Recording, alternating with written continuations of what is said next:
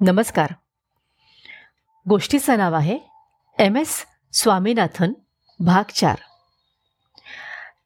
M S Swaminathan हे एकोणीसशे सत्तर ते ऐंशीच्या दशकात Indian council of agricultural research या संस्थेचे महाव्यवस्थापक होते.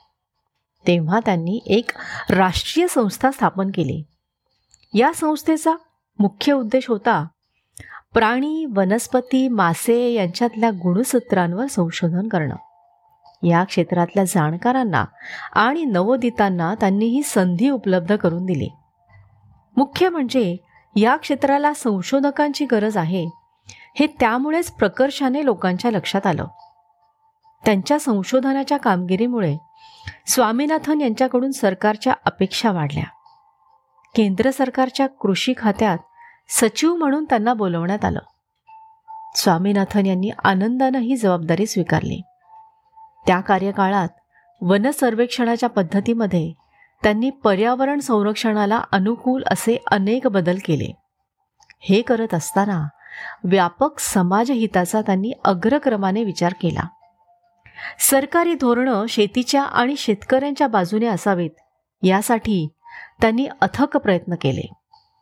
एकोणीसशे त्र्याऐंशी नंतर त्यांनी इंटरनॅशनल काँग्रेस ऑफ जेनेटिक्स या जागतिक पातळीवरच्या संस्थेचं अध्यक्षपद भूषवलं. त्यांच्या कार्याची दखल शेतकऱ्यांपासून जगभरातल्या मोठ्या संस्थांनी सर्वच स्तरावर घेतली.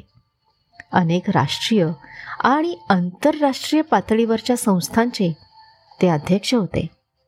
मात्र स्वामीनाथन कधीच केवळ उबदार खुर्चीत बसून राहणारे आणि जेवढं मिळवलं तेवढं पुष्कळ झालं. असं समाधान मानणारे नव्हते. त्यांनी अनेक विषयांवर संशोधन केली. त्यावर पुस्तकं लिहिली. हरित क्रांती जैवविविधता प्राणी वनस्पती शेती हे त्यांच्या पुस्तकांचे विषय आहेत. ही पुस्तकं किंवा संशोधनं वेगवेगळ्या विषयांवरची असली तरी त्यातून व्यक्त होणारं सूत्र एकाच दिशेकडे जाणार आहे. ते म्हणजे नैसर्गिक साधन संपत्तीचा चुकीचा उपयोग केला तर ते परवडणारं नाही. निसर्गातील साधन संपत्तीचं संरक्षण आणि व्यवस्थापन योग्य पद्धतीने करायला आपण शिकलो तर हाच निसर्ग माणसावर भरभरून प्रेम करेल असं त्यांनी या पुस्तकांमधून मांडलं. दोन हजार चारमध्ये केंद्र सरकारने स्वामीनाथन यांच्या अध्यक्षतेखाली अभ्यास आयोग स्थापन केला. त्यावेळी देशातली शेतीची अवस्था अतिशय वाईट होती.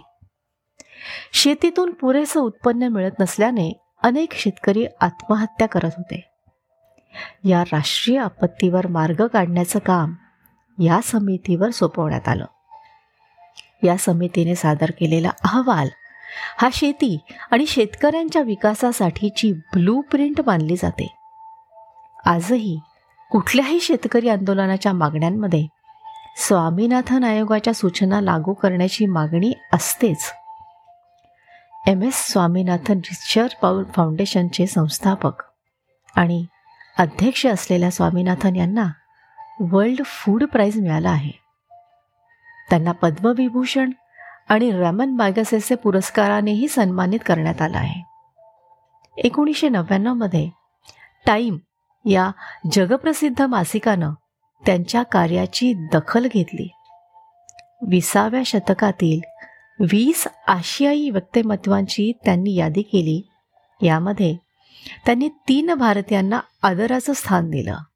त्यात त्यांनी स्वामीनाथन यांचं नाव आवर्जून घेतलं.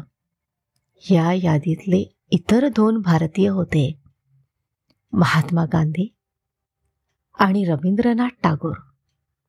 भारतात हरित क्रांती घडवून गरीब शेतकऱ्याची शेती हिरवीगार करणाऱ्या स्वामीनाथन यांचं कर्तृत्व खरोखरच अद्वितीय म्हणावं असंच आहे. एक हुशार संशोधक कर्तव्य कठोर प्रशासकीय अधिकारी आणि शेतीतज्ञ समाजासाठी किती मोठं काम करू शकतो? याचं स्वामीनाथन हे जीत जागतं उदाहरण आहेत. धन्यवाद.